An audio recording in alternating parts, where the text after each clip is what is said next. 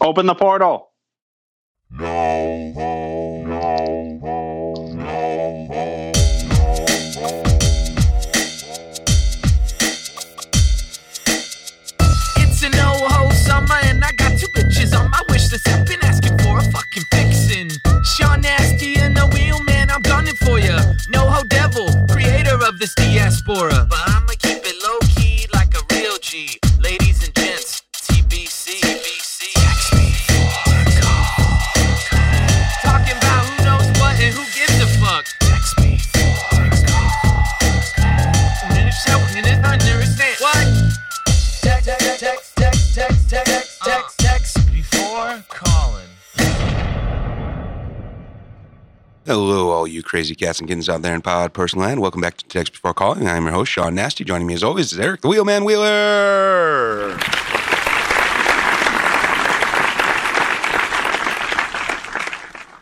Hello, Eric. Portal is jammed.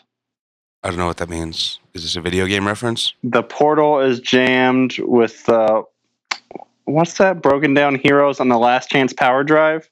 They've jammed the radar. I was quoting Springsteen. You're quoting Oh. what? U five seven one. yes, exactly. that would be Sonar and U571, I think. Oh, that's true. You're quoting uh, uh, what's that? Gregory Peck. Oh, Guns of Navarone. Maybe uh, Young Guns 2, Gun Younger. When was radar invented? Um, eh, after radio, certainly. Um, I, I really don't know. Uh, I would have to imagine sometime around the early 1900s. Why would you have to imagine that, Um, you know, electricity is required. Sean. And um, yeah. Sean? yes, sir. Imagine Dragons. Mm, I try not to. They're scary and big. Fire breathing. Also, also, they're all over pop radio. oh, Did you know that song, the Imagine Dragons song, Radioactive? I didn't was- know it was a song, or I didn't it's know a- it was a band. You uh, you definitely have heard this song. If you've been in a AM PM 7-Eleven, you know, gas station, anywhere in a public space sphere, which I assume for you is only, you know, restrooms and gas stations, you have heard Radioactive by Imagine Dragons. Now, did you know, Sean, it is the single most popular song on radio since what song do you think? um, It's the most popular song of this decade. Do you know what the most popular song of the last decade was? Oh, uh, Thriller. Mm, do you know what year it is? um, what was the last decade? The nineties? Is that is that the right one? what is this dick you're doing? Uh, just bad math. Um, It's not even hot. You don't even look good doing it. okay, sorry, sir. Should I like tweak my nipple or something for you? The whole time we were playing that song and I was looking at you through the Skype, I was just thinking about what choice quotes we could have gotten out of Donald Jr. about six months ago, Hmm. you know, before people were really digging through the archives. I feel like Don Jr. could have had Mhm. some gems on text before calling. Don, if you're listening out there, and I know you are, please come on. We promise to delete the tapes. We just we just want to have a boys' night. Uh oh. Some locker room talk among the fellas. No, we uh, we don't delete anything here at TBC. E- Everything. Don, Don, we, we if you're use the listening, whole buffalo. yeah, Don, if you're listening, I'm telling you, we're going to delete it. Obviously, we're not going to delete it. this is this is the sinister mainstream media trying to trap honorable young Don Jr., Mm, tricking him, destroying him, belittling him. Why? Because we're afraid. afraid of what he'll become? Did you see his warhorse bestiality joke that he deleted, No. where he asked if the kid and the horse from Warhorse were friends with benefits? Ha ha ha. When was this? I guess whenever Warhorse was, you know, Oh. cleaning up at the box office. So five years ago? I, no, I wasn't following Don Jr. five years ago on Twitter. You know, I have a feeling he probably had forgotten about that joke too until people started sending him screenshots of it. Always delete your Twitter, folks. Anyway, you haven't answered my uh my question. What was the most Oh. popular song on the radio? The radio The of the radio. two thousands. of the 2000s. Um, uh, uh, the Do you believe in life after love, after love, after love? The share song? That's Yeah. from the nineties, I think. really? Is it? Isn't it? I, it feels like 2000s. Uh, maybe maybe that's like 2000 or 201. Yeah, something. like that. 201, the year 201. No, Um, Uh-huh. I give no, up. the song is um, How You Remind Me by Nickelback. Remind me? You definitely know the song. Huh. Come on. This is lame rock and roll. Not even rock and roll. This is lame rock. Sorry, I don't listen to crap. Uh, no, this is a really good one. This is a pop gem.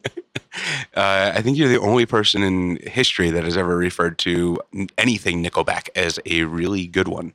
Well, look, I'll I'll steal this joke from some anonymous dweeb on Twitter. Mm. The only thing worse than Nickelback are people making fun of Nickelback.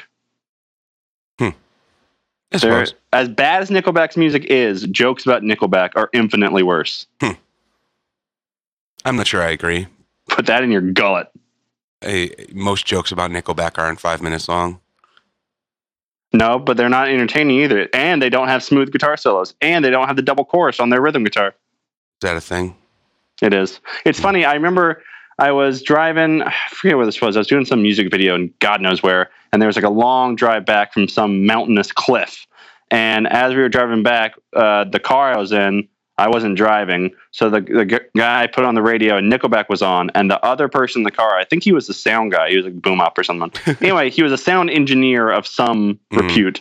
And Nickelback came on. And he was grooving along and he was like talking about how well EQ'd it was and how the mix was so good. and I was like, just fascinated because it's like he wasn't even hearing the music. He was just hearing the technical side of like, wow, these guys really did a bang up job in the studio. And it's, you know, that old idea of polishing a turd. Yeah. And he's like, they really polish, you know, he Polish was the hell admiring out the of that turd. craftsmanship of the polish. Wow. He's like, this is a world class polish. And from his point of view, it's kind of irrelevant. Like, they didn't, the engineers didn't write the song. yeah. So he's just admiring his brethren, you know, Oh, it's certainly, foisting foisting this um, ultra professional turd upon the world. certainly an understandable point of view. I mean, Oh. there's, You know. Can I say one more thing? I suppose. That song is actually very good. It probably is the best song of that decade. Seriously? It's if I had to rank them, I would say Velvet Underground is number one, Nickelback's a close number two. Isn't Velvet Underground like 30 years I'm prior? hey, I'm kidding. Nickelback's number one, Velvet Underground's number two. Oh, I see. Fucking Lou Reed's turning in his grave. I had to think for a second if he was dead. He is. Is he? Okay. I'm not sure. You know, I- he was in his final, in his twilight years, he was a Tai Chi devotee. Huh. So I have some photos on my phone meant to calm me down during moments of stress and strain.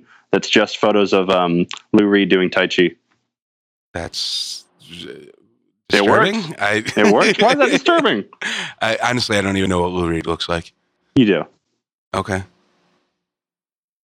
I picture like a, um, I, I guess like the Undertaker, Um, like a Pic- skinny, scrawny. Like, okay. Imagine a Goosebumps book about like rock and rollers, Uh huh. like zombie rock and rollers. hmm Now put some huge, like giant 60s sunglasses on it. Okay. That's Lou Reed. So like a leather-faced Anthony Kiedis. Um, you're not way far off. You're not correct, but you're not way far off.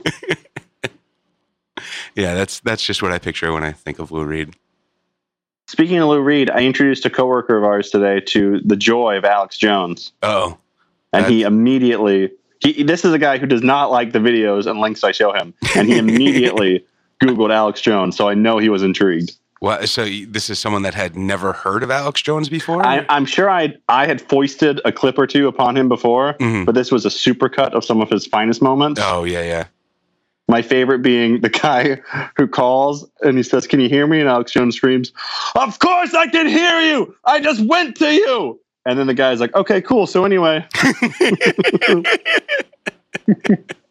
That's yeah. He's uh, he's certainly a character, but uh, that, that's like one of my favorite audience and presenter dynamics. where the Where- presenters or the audience is way more uh, uh, normal than the presenter. Well, I feel like he operates at such like an insane high octane level that it's just normal for people. Like they don't even react. They oh just yeah, expect him to be, you know, at blood curdling volume from the get go.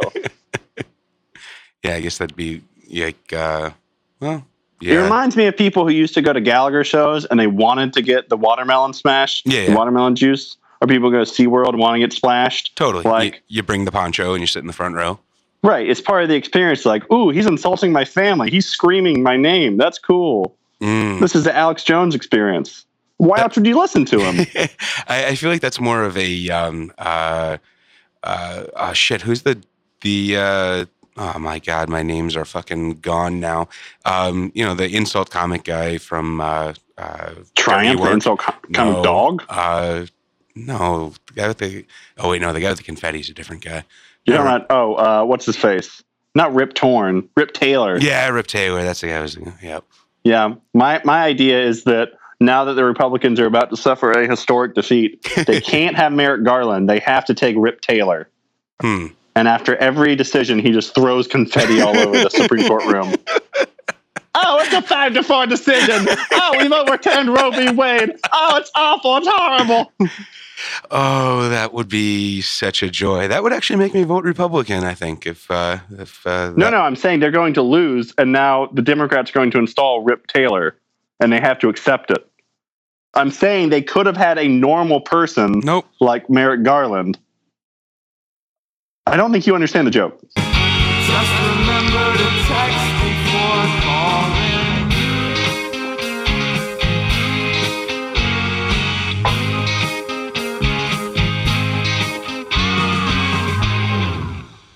So, Sean, since we're not recording, and if we were, we'd be deleting this. tell me, tell me, man to man, did you get the joke?